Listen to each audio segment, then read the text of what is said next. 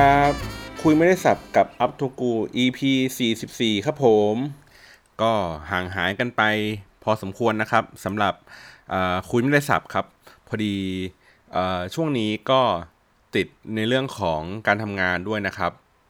หมายถึงว่าเราก็กำลังเซตระบบอะไรต่างๆ อย่างที่ผมเคยเล่าให้ฟังนะครับ แล้วก็ตัวเองก็เริ่มมาทำงานที่เป็นของตัวเองมากขึ้นเรื่อยๆ และขณะเดียวกันก็ ได้มีโอกาสได้พูดคุยกับนักจัดรายการพอดแคสต์นะครับ หลาย ๆ คนทั้งทั้งในตัวของที่เป็นรายการในเครือของ Get Talk นะครับ อย่างที่ผมเคยแจ้งไปในแฟนเพจนะครับว่าได้มีการพูดคุยกับผู้จัดใน Get Talk มาบ้างนะครับ ในเรื่องต่างๆ ก็เลยคิดว่าวันนี้น่าจะเป็นโอกาสอันดีครับ ในการชวนคุณผู้ฟังมาฟังในเรื่องเกี่ยวกับพอดแคสต์นะครับ ก็ใน EP 43 ก็เลยเป็นชื่อตอนว่าพอดแคสต์ครับ เราจัดรายการพอดแคสต์แต่ว่าในรายการคุยไม่ได้สับ เราก็จะพูดเรื่องนั้นเรื่องนี้ส่วนใหญ่ก็จะเป็นเรื่องเกี่ยวกับพวกโซเชียลมีเดียใช่ไหมทีเนี้ยก็เลยคิดว่ามันก็คงถึงเวลาละในการที่เราจะมาอธิบายในเรื่องของพอดแคสต์ว่าสิ่งที่ผมกำลังทำอยู่นะครับสิ่งที่ลูกค้ารับรู้รับทราบ สิ่งที่ผู้ฟังกำลังฟังอยู่นั้น ในวงการของคำว่าพอดแคสต์ในประเทศไทยมัน กว้างแค่ไหนนะครับ แล้วก็ในมุมของนัก marketing ต่างๆนะครับ หรือตัวที่เป็นลูกค้าที่เป็นพวกแบรนด์ต่างๆเนี่ยเขามีความรู้ความเข้าใจเกี่ยวกับเรื่องของพอดแคสต์มากน้อยแค่ไหนนะครับ ก่อนอื่นเลยก็จริงๆเหมือนผมเคยได้ยินรายการไหนสักรายการหนึ่งแหละเขาพูดถึงเรื่องเกี่ยวกับว่าที่มาที่ไปของพอดแคสต์มันเป็นยังไงนะครับ ก็อธิบายโดยคร่าวๆ ก็คือว่ามันก็คงเป็น การจัดรายการวิทยุโดยที่ไม่ได้ส่งกระจายเสียงผ่านทางคลื่นวิทยุครับ แต่ว่าใช้อินเทอร์เน็ตเป็นตัวนำพาเนื้อหาที่มันเป็นคลิปเสียงนะครับ ไปยังกลุ่มผู้ฟังต่างๆ ทีนี้ในเมืองนอกเนี่ยน่าจะมีความนิยมในการฟังพอดแคสต์อยู่พอสมควรนะครับ อย่างหนึ่งที่ผมเคยพูดถึงก็คือว่าในตัวของเทคโนโลยีเนี่ยมัน disrupt บางสิ่งบางอย่างไปนะครับ อย่างเช่นว่าเราบอกว่าโซเชียลโซเชียลมีเดียเองอะ่ะมันมาแทนที่ หรือว่ามันลดบทบาทของตัวที่เป็นสื่อเก่าไปพอสมควร อย่างเช่นเราก็จะเห็นว่าการล้มหายตายจากของนิตยสารนะครับหรือว่าตอนนี้ปัจจุบันเนี่ยก็อาจจะเป็นในเรื่องของสถานีโทรทัศน์แล้วล่ะ เพราะว่าคนเริ่มรับชมทีวี ผ่านทีวีน้อยลง แต่ว่ารับชมผ่านพวกคลื่นมือถืออะไรต่างๆ มากขึ้นนะครับ ก็เทคโนโลยีมันอาจจะทำให้สื่อบางตัวบางชนิดเนี่ยมันล้มหายตายจากไป แต่ว่าสื่อหนึ่งที่เทคโนโลยีทำให้เขามีความเข้มแข็งขึ้นนะครับ ก็คือสื่อวิทยุ สื่อวิทยุเนี่ยข้อจำกัดของมันเมื่อก่อนก็คือว่าเรื่องของระยะทางครับ เพราะว่าคลื่นวิทยุเองไม่สามารถที่จะแบบไปได้ไกลมากเท่าไหร่นัก เราก็จะจำกัดกันอยู่ในวงแคบๆ อย่างเช่นว่าเราฟัง คลื่นวิทยุในกรุงเทพเนี่ยครับเราก็ไปถึงสักประมาณชนบุรีมันก็จะแบบไม่ค่อยได้ยินแล้ว หรือบางทีแบบอย่างวันก่อนผมไปแค่บางใหญ่เนี่ยครับก็ไม่ค่อยได้ยินแล้วล่ะนะครับอพอมีเทคโนโลยีขึ้นมา มันก็ทำให้วิธีการรับฟังง่ายขึ้นนะครับ แล้วก็ค่อนข้างที่จะเสถียรมากขึ้น หมายถึงว่าเราฟังผ่านทางอินเทอร์เน็ต ผ่านทางแอปพลิเคชันต่างๆนะครับ เราก็สามารถฟังได้ทุกที่ทุกเวลาเลยก็คือ เราอยู่ไกลๆแค่ไหนอยู่กลางป่ากลางเขา ถ้ามันมีคลื่นมือถือคลื่นอินเทอร์เน็ตก็สามารถที่จะรับฟังวิทยุได้เหมือนอยู่ในกรุงเทพเลยเผลอคลื่นชัดกว่าอีกนะครับ ก็ในในส่วนนี้ก็เลยทำให้คลื่นวิทยุ หรือว่าการลงโฆษณาในทางวิทยุเองเนี่ยมีอัตราในการเติบโตขึ้นเล็กน้อยนะครับเมื่อเทียบกับโดยเฉพาะเมื่อเทียบกับสื่อเก่าๆเนี่ยที่ การลงโฆษณาเขาลดลงไปเรื่อยๆ อย่างเช่น พวกสื่อนิตยสาร สื่อหนังสือพิมพ์นะครับ แต่วิทยุเองอะมีการลงโฆษณาค่อนข้างที่จะทรงตัว หรือว่าบางครั้งก็อาจจะเพิ่มขึ้นเล็กน้อยด้วยซ้ำนะครับ ซึ่งก็เป็นเรื่องน่าแปลกของของวิทยุเองว่า เอ๊ะทำไมการมีเทคโนโลยีแล้วทำให้ตัวเขาเองไม่ไม่ไม่ไม่ถูกฆ่าไม่ตายอะไรอย่างนี้นะครับ ทีนี้ในตัวของวิทยุอย่างที่บอกว่า พอเราเข้าไปดูในเนื้อหาลักษณะเนื้อหาของสถานีวิทยุตอนนี้นะครับเขาก็มีการปรับเปลี่ยนกันพอสมควร อาจจะเป็นในเรื่องของข้อจำกัดในด้านน่าจะเป็นลิขสิทธิ์ในการเล่นเพลงนะครับ มันก็เลยทำให้ตัวตัวการที่เราเปิดเพลงในสถานีวิทยุต่างๆเนี่ยเขาก็ต้องมีค่าใช้จ่ายเพิ่มขึ้นในการที่จะซื้อลิขสิทธิ์ซื้อคำขออนุญาตในการแบบเผยแพร่เพลงต่างๆอะไรอย่างเงี้ยครับและขณะเดียวกันก็คือ พฤติกรรมของคนสมัยนี้เขาไม่จำเป็นที่จะต้องรอฟังเพลงที่เขาอยากจะฟังบนวิทยุครับเขาสามารถที่จะเข้าไปที่อินเทอร์เน็ต เข้าไปที่ YouTube เข้าไปที่จุกหรือเข้าไปที่ Apple Music อะไรต่างๆ นี้ แล้วก็เขาก็เลือกหาเพลงที่เขาอยากจะฟังได้เลยทันทีโดยที่ไม่จำเป็นที่ต้องมานั่งรอดีเจมาเปิดเพลงเหล่านั้นนะครับ ในขณะเดียวกันเขาเองก็มีความเป็น on demand พอสมควรคือ เมื่อไหร่ที่เราอยากจะฟังเราก็เข้าไปฟังเลยนะครับ โดยที่ เราก็อาจจะไม่จำเป็นที่ต้องรอรสนิยมการสร้าง playlist จากจากดีเจอย่างเดียวนะครับเพราะเนี่ยดีเจอาจจะไม่ใช่ trendsetter ในเรื่องของเพลงสักเท่าไหร่นักนะครับ แต่อาจจะเป็นเรื่องของการใช้พวกอินฟลูเอนเซอร์ที่มีอิทธิพลต่อผู้ฟังนะครับ อย่างเช่นผมยกตัวอย่างอย่างพวก BNK48 นะครับที่อยู่ก็มีผลงานขึ้นมาดังนะครับ ในทั้งทั้งที่เขาอาจจะออกผลงานมาแล้วสักพักหนึ่งอะก็ ถามว่าทำไมเพลงมันถึงดังขึ้นมานะครับ มันอาจจะไม่ได้เป็นเพราะในเรื่องของดีเจที่ช่วยกันเปิดช่วยกันแพร่กระจายอย่างเดียว แต่ว่ามันอาจจะมีในเรื่องของอินฟลูเอนเซอร์ในด้านอื่นๆนะครับ อย่างเช่น อาจจะเป็นศิลปินเองที่พูดถึงหรือเอาหยิบเพลงนี้ขึ้นไปเล่นบนเวทีที่มันเป็นงานใหญ่ๆนะครับ อย่างเช่น ถ้าผมจำไม่ผิดมีคนเคยเล่าว่าเอ่อ BNK48 ดังได้เพราะอินฟลูเอนเซอร์อย่างเช่น พวกโอ๊ตปราโมทย์หรืออะไรอย่างนี้ต่างๆนะครับ อันนี้แต่ว่าก็ยังไม่มีหลักฐานอะไรแน่ชัดว่า เกิดขึ้นได้เพราะอะไรแต่ว่าก็อาจจะเป็นปัจจัยหนึ่งที่ทำให้เพลงเพลงหนึ่งมันดังขึ้นมานะครับ ทีนี้ย้อนกลับไปที่สื่อวิทยุนะครับอย่างที่บอกว่าหนึ่งก็คือในเรื่องของข้อจำกัดเรื่องของการเผยแพร่เพลงใช่ไหมที่ที่มันทำให้วิทยุเองไม่สามารถที่จะเปิดเพลงอะไรอย่างนี้ได้มากมายนัก 2 ก็คือตัวเองไม่ได้มีอิทธิพลมากในระดับ ที่จะชี้นำวงการเพลงว่าเพลงนี้ เรามาฟังกันเถอะเพลงนี้ดีเพลงนี้ดังนะครับ แล้วก็สังเกตได้ว่าคลื่นวิทยุที่เปิดเพลงเนี่ยมันค่อนข้างที่จะล้มหายตายจากกันไปพอสมควรนะครับ แล้วก็เขาก็เปลี่ยนเทรนด์ครับให้ให้คลื่นเหล่านี้กลายเป็นรายการ talk นะครับ อย่างเช่น ยกตัวอย่างอย่างเห็นชัดๆเลยอาจจะเป็นคลื่น FM 99 นะครับ ที่พูดถึงเกี่ยวกับไลฟ์สไตล์พวกท่องเที่ยวกีฬาสุขภาพนะครับเขาก็ talk ทั้งวันเลยครับแทบไม่มีเพลงเปิดเลย แต่ก็มีเรตติ้งที่ค่อนข้างดีหมายถึงว่ามีฐานผู้ฟังก็อยู่พอสมควรนะครับหรืออย่างพวก EFM ที่มีรายการแบบแม่เหล็กระดับแบบจันทร์ช็อกโลกนะครับหรือพุธทอล์คพุธโทรใต้โต๊ะทำงานอะไรอย่างเงี้ยครับซึ่งรายการส่วนใหญ่เนี่ยก็เป็นรายการ talk ที่มีเรตติ้งที่ดีกว่ารายการที่เป็นแค่เพลงเฉยๆนะครับเพราะฉะนั้นแล้วอย่างที่เราบอกก็คือมันเทรนด์มันอาจจะเปลี่ยนแปลงละในเรื่องของ รายการที่มันเป็นการพูดคุยมากกว่าการเปิดเพลงอย่างเดียว ทีนี้กลับมาที่พอดแคสต์ครับพอดแคสต์เองที่เมืองนอกเองอะมันไม่ได้มีแค่รายการที่มันเป็นพูดอย่างเดียวถึงแม้ว่ารายการพูดอาจจะเป็นรายการที่มีจำนวนมากกว่ารายการที่มันเป็นเพลง แต่ว่าพอดแคสต์เองนอกเหนือจากการที่เป็นแค่รายการวิทยุที่อยู่บนอินเทอร์เน็ตแล้วเนี่ยก็อาจจะเป็นเหมือนสถานีวิทยุนะครับที่ดีเจคนนั้นคนนี้เลือกเพลงขึ้นมาแล้วเปิดเพียงแต่ว่า มันไม่ได้เป็น real time มันเป็นเหมือนรายการที่ถูกบันทึกเอาไว้นะครับ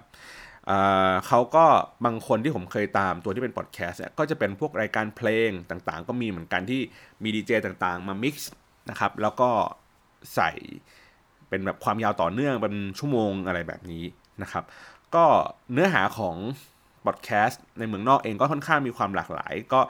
แบ่งไปตาม category หรือว่าความชอบต่างๆ ของกลุ่มผู้ฟังนะครับก็มีตั้งแต่เรื่องของศาสนาเรื่องการเมืองเรื่องของการอ่านหนังสืออะไรอย่างนี้ทั่วไป ผมว่ามันมีหมวด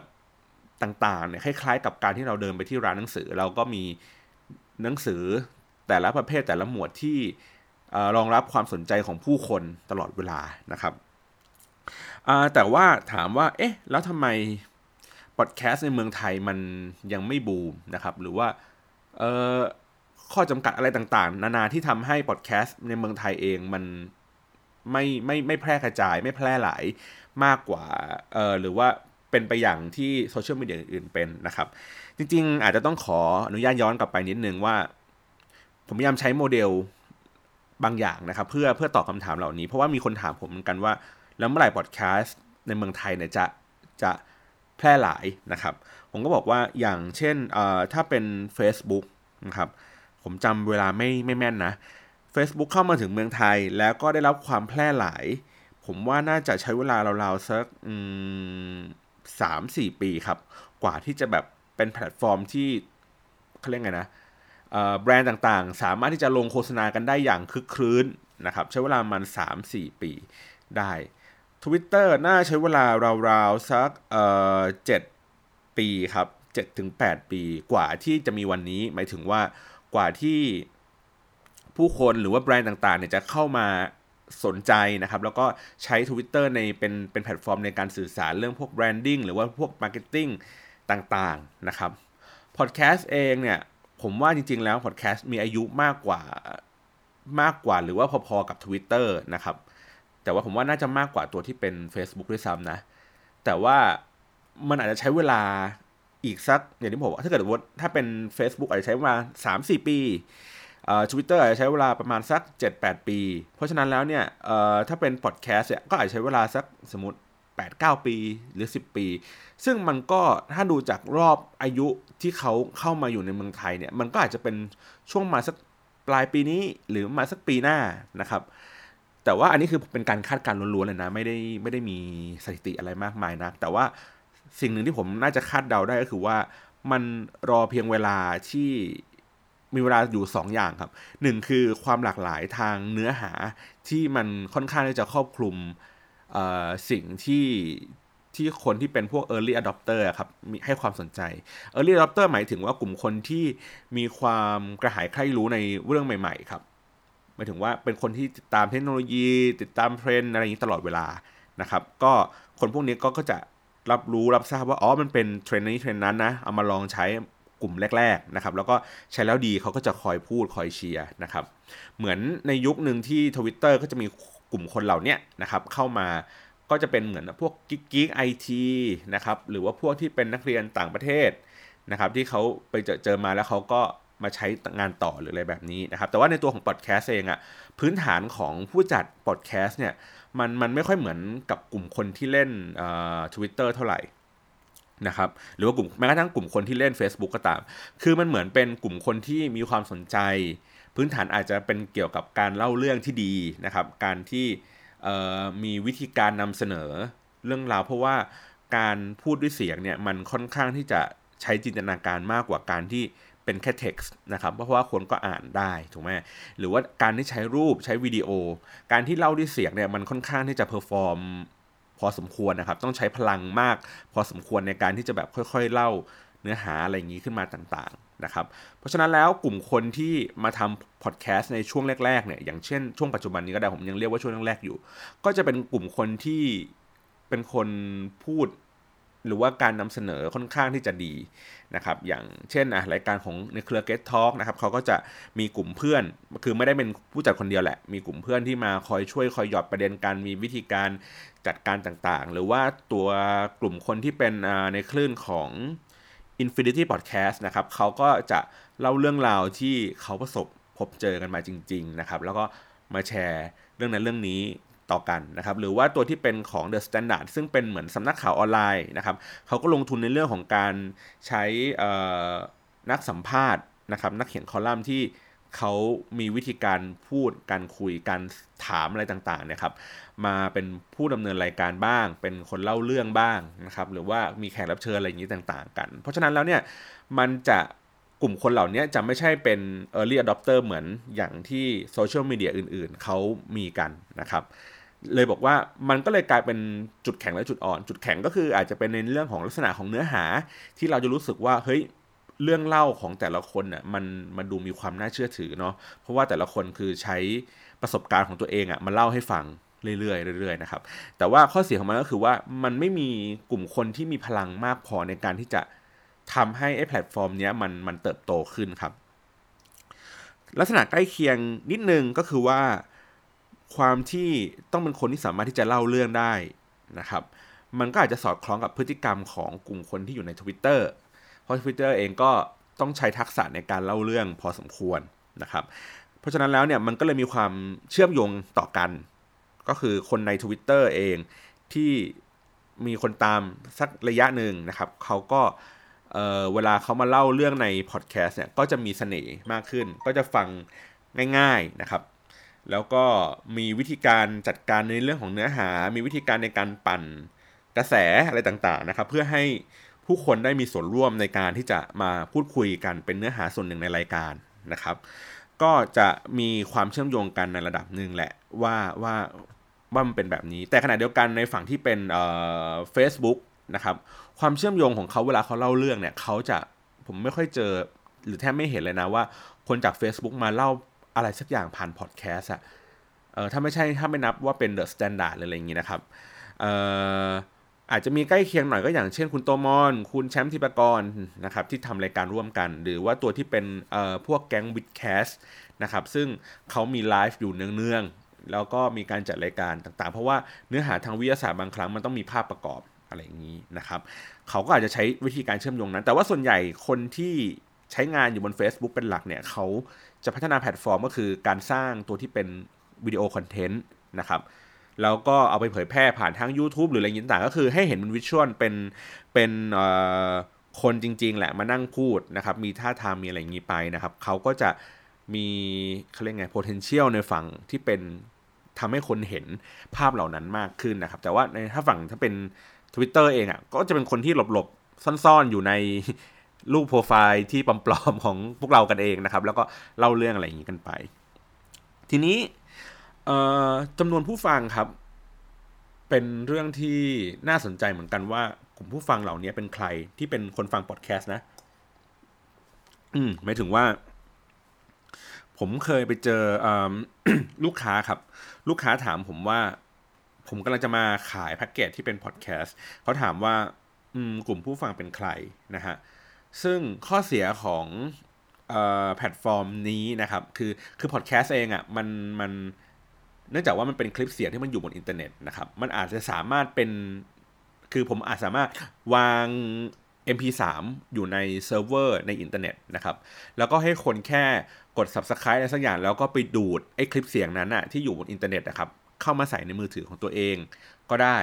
นะครับหรือถ้าเป็นแบบระบบที่มันดีหน่อยก็อย่างเช่นพวก SoundCloud ก็คือว่าเราก็ต้อง up คลิปเสียงนั้นนะขึ้นไปอยู่ใน SoundCloud ในเว็บไซต์ของเขาเองนะครับแล้วก็ผู้ฟังก็สามารถที่จะฟังได้โดยที่ไม่จำเป็นต้องดาวน์โหลดนะครับหรือในตัวที่เป็นพอดแคสต์ที่อยู่ในมือถือ iPhone ของทุกๆ คนอยู่แล้วที่ที่ทุกคนลืมไปแล้วว่ามันมีฟังก์ชันนี้อยู่นะครับก็ใช้วิธีการแบบที่ผมบอกก็คือแบบแบบแรกกันแหละก็คือ มันเป็นแค่ Subscribe แล้วก็ดึงไอ้ตัวที่เป็นคลิปเสียงอันนั้นอะ เมื่อมีการอัปเดตใหม่เขาก็จะกวาด อันนั้นนะเข้ามาลงในมือถือของเราเหมือนกันนะครับ ทีเนี้ยมันมีปัญหาคือว่ามันไม่มีการเก็บข้อมูลอย่างเป็นกิจจลักษณะครับหมายถึงว่ามันไม่สามารถที่จะแยกแยะได้ว่ากลุ่มผู้ฟังเนี่ยอายุเท่าไหร่ฟังที่ไหนยังไงนะครับแทบไม่มีอะไรเลยด้วยซ้ำมีแค่จำนวนของการฟัง ซึ่งตัวเลขจำนวนของการฟังเองเนี่ย ถ้าผมจะไม่ผิดผมเข้าไปดูใน SoundCloud เขาใช้วิธีการนับว่ายังไงเขานับเป็นถ้าผมจะไม่ผิดนะเขานับเป็นจำนวนครั้งครับ ที่เราเห็นว่าเป็นยอดวิวอะเขานับเป็นจำนวนครั้งว่ามีคนฟังทั้งหมดกี่ครั้งเขาก็เลือกนับเป็นจำนวนวิว แล้วก็วิธีการนับผมพยายามดูนะว่าเขานับกี่วินาทีถึงจะเรียกว่าเป็นหนึ่งวิวเขาก็ไม่ได้บอกครับ แต่ว่าเขาบอกแค่คำเดียวว่า ถ้าผมเป็นแอดมินในในใน SoundCloud นั้นนะครับหมายถึงว่าใน account ของตัวเองอะ่ะผมจะวิวกี่ครั้งอะ่ะมันก็จะไม่นับเป็นวิวครับเออ ก็คือก็คือเห็นเห็นแค่นี้แหละในในในข้อจำกัดมันนะ แต่ว่าอย่างที่บอกคือเราไม่รู้ว่าคนฟังอะ่ะฟังสั้นฟังยาวแค่ไหน แล้วก็เราก็ไม่รู้ว่าอายุของผู้ฟังเนี่ยอะไรยังไงเท่าไหร่นะครับ อาจจะเห็นได้แค่ว่าเมืองที่คนฟังฟังกันเยอะคือเมืองอะไรนะครับ ฟังผ่านแพลตฟอร์มแบบไหนอย่างเช่น ฟังเอ่อฟังผ่าน SoundCloud โดยตรง หรือฟังผ่านตัวที่เป็นอ่าพอดแคสต์บน iOS นะครับมันจะเห็นแค่ช่องทางที่ที่คนเข้ามาเฉยๆ แล้วก็จะเห็นแค่ว่า Active User ในช่วงระยะเวลา 7 วัน 1 เดือนว่ามีคนฟังเนี่ยเข้ามาฟังแล้วฟังเยอะๆอะคือใครบ้างนะครับ แต่ว่าข้อมูลอื่นเนี่ยเราไม่เห็น ดังนั้นเนี่ยมันก็จะเลยเป็นปัญหาเวลาเราไปคุยกับพวก marketing ต่างๆ ว่าแบบเออเราจะขายรายการเหล่านี้เนี่ยมันมันจะทำยังไง เพราะว่าเขาก็จะถามกลับมาว่าเออแล้วกลุ่มเป้าหมายมันคือใครอยู่ดีนะครับ คือมันไม่สามารถที่จะระบุอะไรได้เลยนะครับ หรือผมอาจจะพูดแค่ว่ามันอาจจะเป็น early adopter เนาะที่ที่อย่างที่ผมบอกไปตอนแรก ๆ แต่ก็ไม่มีหลักฐานยืนยันแน่ชัดว่ามันใช่จริงหรือเปล่านะครับ เพราะนั้นเนี่ยมันก็คือเป็นจุดอ่อนเวลาเราไปนำเสนอขาย ตัวที่เป็นสปอนเซอร์ของรายการพอดแคสต์นะครับ บางรายการเองบางเครือเองเขาก็มีสแตทที่ที่เป็นการประเมินประมาณการนะครับคาดคะเนกันไป ซึ่งผมก็พยายามบอกทาง Get Talk นะว่าเออจริง ๆ แล้วในเมื่อเขามีฐานผู้ฟังในระดับหนึ่งแล้วเนี่ยผมว่าการสำรวจพฤติกรรมของกลุ่มผู้ฟัง อย่างเฉพาะเจาะจงเนี่ยน่าจะเป็นเรื่องที่ดีนะครับในในเรื่องของการตลาด ด้วยซ้ำก็คือว่าเป็นเป็นเหมือนแบบแบบสอบถามเลยนะครับว่าคุณฟังรายการเหล่านี้มากน้อยแค่ไหนฟัง ใช้เวลานานแค่ไหน คุณฟังมาจากช่องทางไหนอายุความชอบอะไรต่างๆ เหล่านี้ครับพอมันมันมีข้อมูลในระดับหนึ่งที่ที่เราพอที่จะเข้าใจภาพของผู้ฟังมากขึ้นเนี่ยมันก็จะทำให้เวลาเราขายงานมันก็จะขายได้ง่ายขึ้นนะครับ อย่างเช่นหรืออย่างตัวที่เป็นเนี่ยอย่างในเครือต่างๆเนี่ยครับถ้าเกิดเขามีสถิติมากขึ้นมาอีก อย่างเช่น นอกเหนือจากการที่เป็นพฤติกรรมคน อาจจะเห็นว่าจำนวนการฟังโดยเฉลี่ยต่อเดือนเท่าไหร่นะครับแต่ละรายการเนี่ยมีค่าเฉลี่ยเท่าไหร่อะไรยังไงกลุ่มเป้าหมายของแต่ละรายการเป็นยังไง มันก็จะทำให้เราเหมือนนัก marketing หรือว่าตัวที่เป็นลูกค้าเองก็จะเข้าใจในพฤติกรรมของกลุ่มผู้ฟังมากขึ้นนะครับ หรือในขณะเดียวกันผมพยายามเซตตัวที่เป็นโมเดลใหม่ๆนะครับในเรื่องของการไปขายสปอนเซอร์เนื่องจากว่าตัวตัวพอดแคสต์เองอะ่ะมันเป็นกลุ่มคนที่ค่อนข้างที่จะแคบนะครับไม่คือมันก็ไม่ได้แพร่หลาย หรือไม่ได้รับการยอมรับเท่าที่ควรจากจากถ้ามาเทียบกับตัวที่เป็นโซเชียลมีเดียอื่นๆนะครับผมใช้วิธีการหลาย ๆ แบบ อย่างเช่นว่า ผมใช้วิธีการสถิติแบบ โง่ๆครับสถิติแบบโง่ๆของผมก็คือว่าการที่เราเบางทีเราไม่รู้หรอกว่าจำนวนจริง ๆ ที่แท้จริงมันคืออะไร มันเป็นการจำนวนการคาดการณ์ครับ ซึ่งมันก็เป็นผมว่ามันเป็นศาสตร์ที่น่าสนใจนะ เวลาเราเราเราขายในสิ่งที่แบบ มันไม่มีตัวเลขที่แน่ชัด แต่ว่าเรากำลังพูดถึงโอกาสนะครับว่าเรามีโอกาสมากแค่ไหนในการที่จะเราจะทำลงทุนสิ่งนั้นสิ่งนี้ เช่น ผมบอกว่าคนในกรุงเทพมีทั้งหมด 10 ล้านคนนะครับ แล้วก็ในทุกๆเช้ามีคนออกไปเดินออกคือออกเดินทางไปทำงานอยู่ ผมว่าสัก 10%แล้วกันประมาณสัก 1 ล้านคนนะครับอยู่อยู่ในระหว่างการเดินทาง ผมบอกว่าใน 1 ล้านคนนั้น คนที่ต้องฟังอะไรสักอย่างหนึ่งอยู่นะครับ ติดติดหูอยู่อะฟังหูฟังฟังเพลงหรืออะไรอย่างนี้ต่างๆเนี่ยหรือว่าเปิดวิทยุฟังอยู่บนรถเนี่ย ผมตีให้สักประมาณน้อยที่สุดเลย 20%น นะครับของจำนวนคนทั้งหมด 1 ล้านคนก็คือ 2 0 0 0 0 0ถูกไหมมันถึงว่าคนที่ฟังไอ้อย่างเงี้ยทุกๆเช้ามีอยู่ประมาณ 2 0 0 0 0 0 คนในกรุงเทพ และไอ้สองแสนคนนั้นอะเขาฟังอะไรบ้างครับเขาอาจจะฟังเพลงสักประมาณ 60-70%ของไอ้สองแสนคนเขาอาจจะฟังข่าวหรืออะไรอย่างงี้ยต่างๆ สัก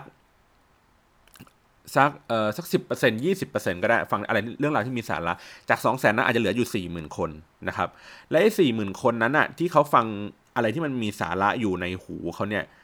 เป็นผ่านจากมือถือสักประมาณครึ่งหนึ่งก็เหลือมาสักสองหมื่นคนนะครับ เพราะฉะนั้นแล้วเนี่ยสองหมื่นคนคุณที่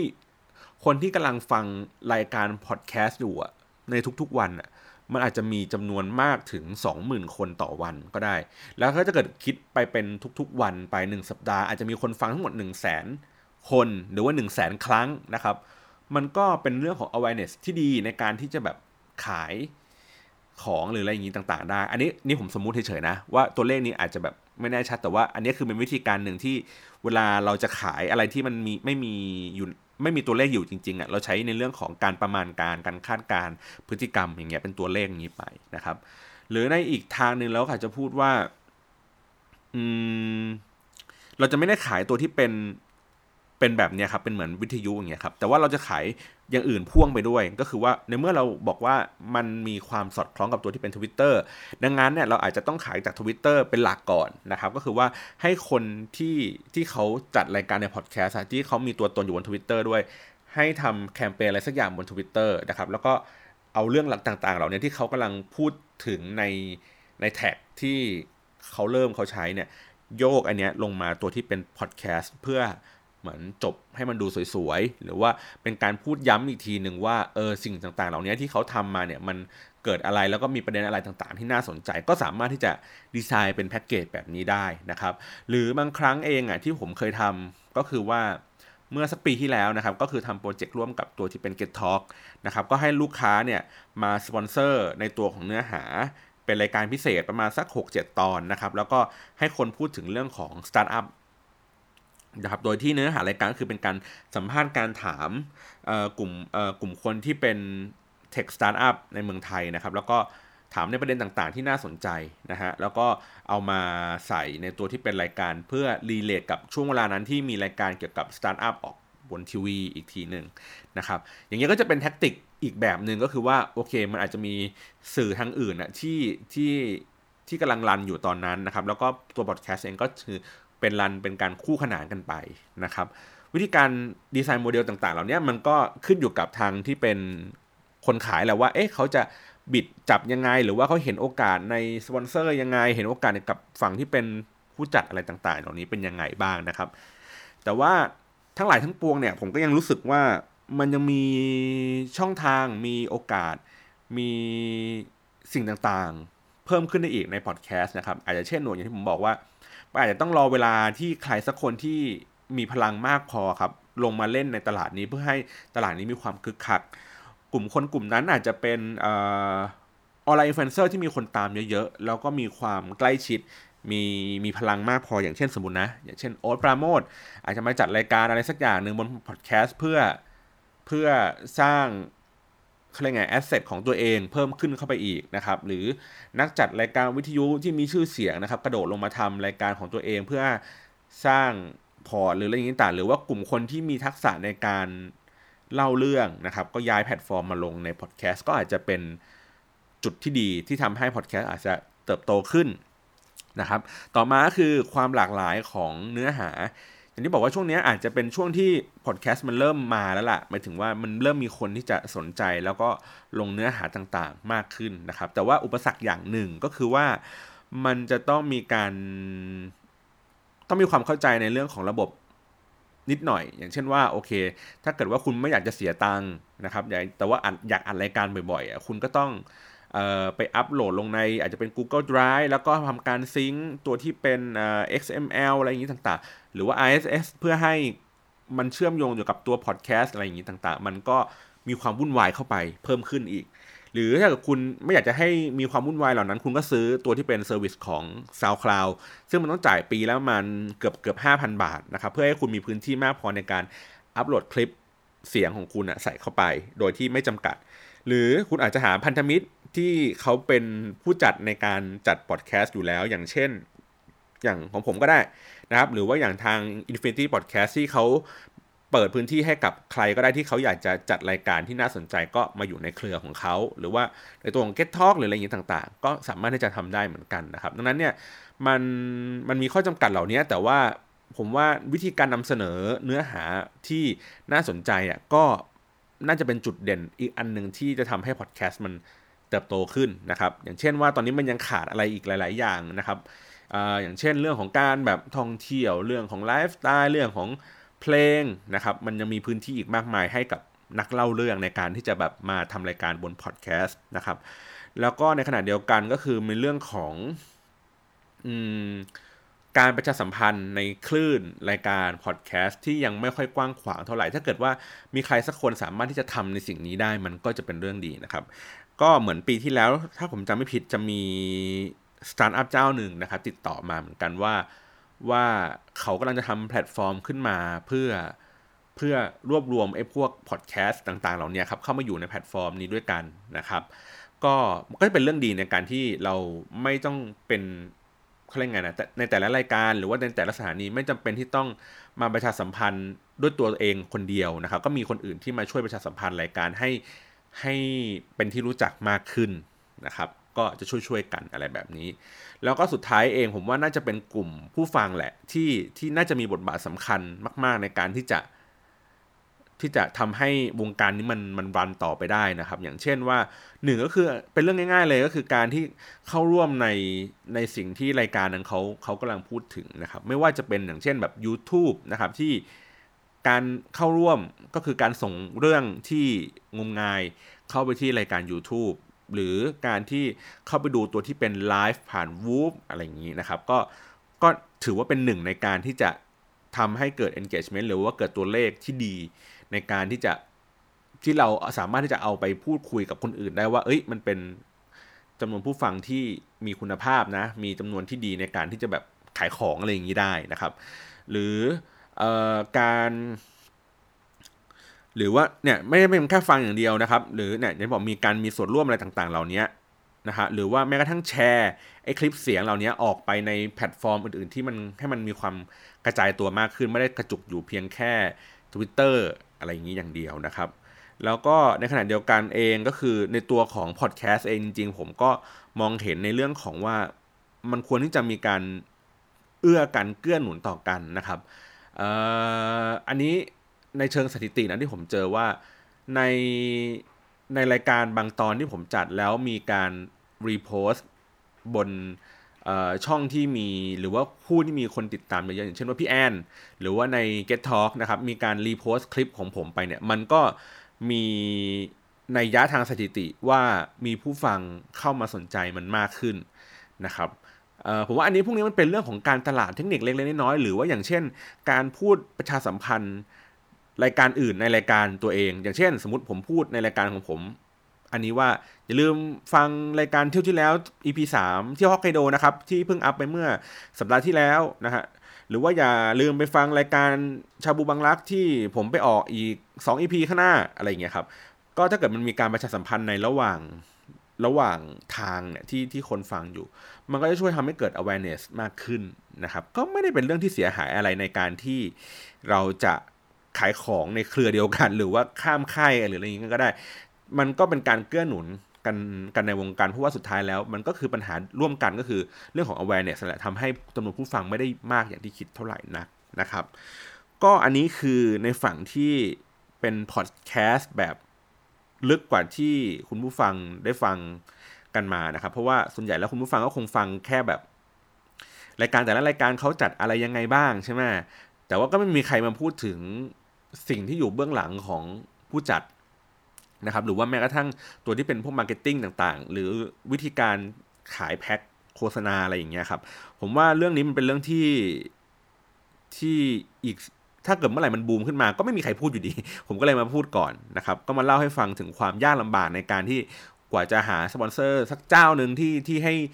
เข้าใจในแพลตฟอร์มต่างๆ เหล่านี้นะครับ แล้วก็ผมก็ยังเชื่อว่าถ้าวันในวันหนึ่งมันมันมีสปอนเซอร์เข้ามา มันก็จะทำคือผมคืออันนี้ผมมองเองนะด้วยด้วยส่วนตัวว่า ถ้าการที่แพลตฟอร์มใดแพลตฟอร์มหนึ่งอะมันมีอายุ ยังไม่มากหรือว่ามีความนิยมยังไม่เยอะนะครับ แล้วก็การที่มันมีโฆษณาเข้ามาอยู่ในแพลตฟอร์มที่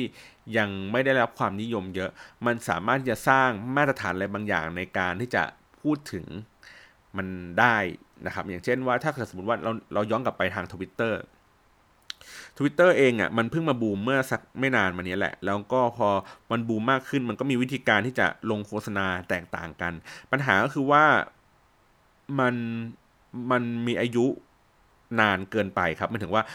กว่ามันจะดังอะมันใช้เวลาตั้งประมาณห้าหกเจ็ดปีนะครับซึ่งมันก็จริงๆ แล้วมันก็มีจำนวนคนในการเล่นอยู่พอสมควรแหละ แต่พอเวลาสปอนเซอร์เข้ามาปั๊บมันเหมือนเปลี่ยนพฤติกรรมจากไอ้ห้าหกปีเหล่านั้นอะให้กลายเป็นอีกอย่างหนึ่ง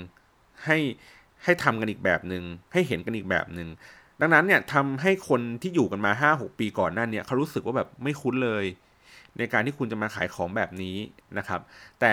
ผมมามองในตัวที่เป็นพอดแคสต์ถึงแม้ว่าเขาจะมีอายุมากมากกว่าหรือพอๆกันกับตัวที่เป็นทวิตเตอร์เอง แต่ว่าอย่างที่บอกคือ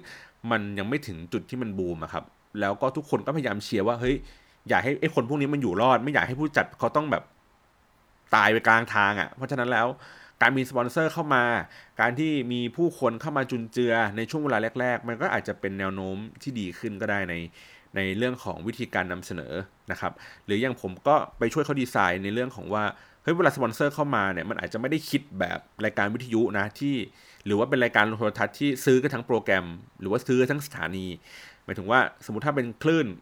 กูเล็กซี่พอดแคสต์แล้วมีสปอนเซอร์เข้ามานะครับ คนก็คงก็คงไม่มีแพ็กเกจระดับที่ซื้อทั้งกูเล็กซี่พอดแคสต์ก็คือว่าในทุก ๆ รายการของกูเล็กซี่ต้องมีสปอนเซอร์เจ้าเนี้ยพูดถึงพูดถึงพูดถึงตลอด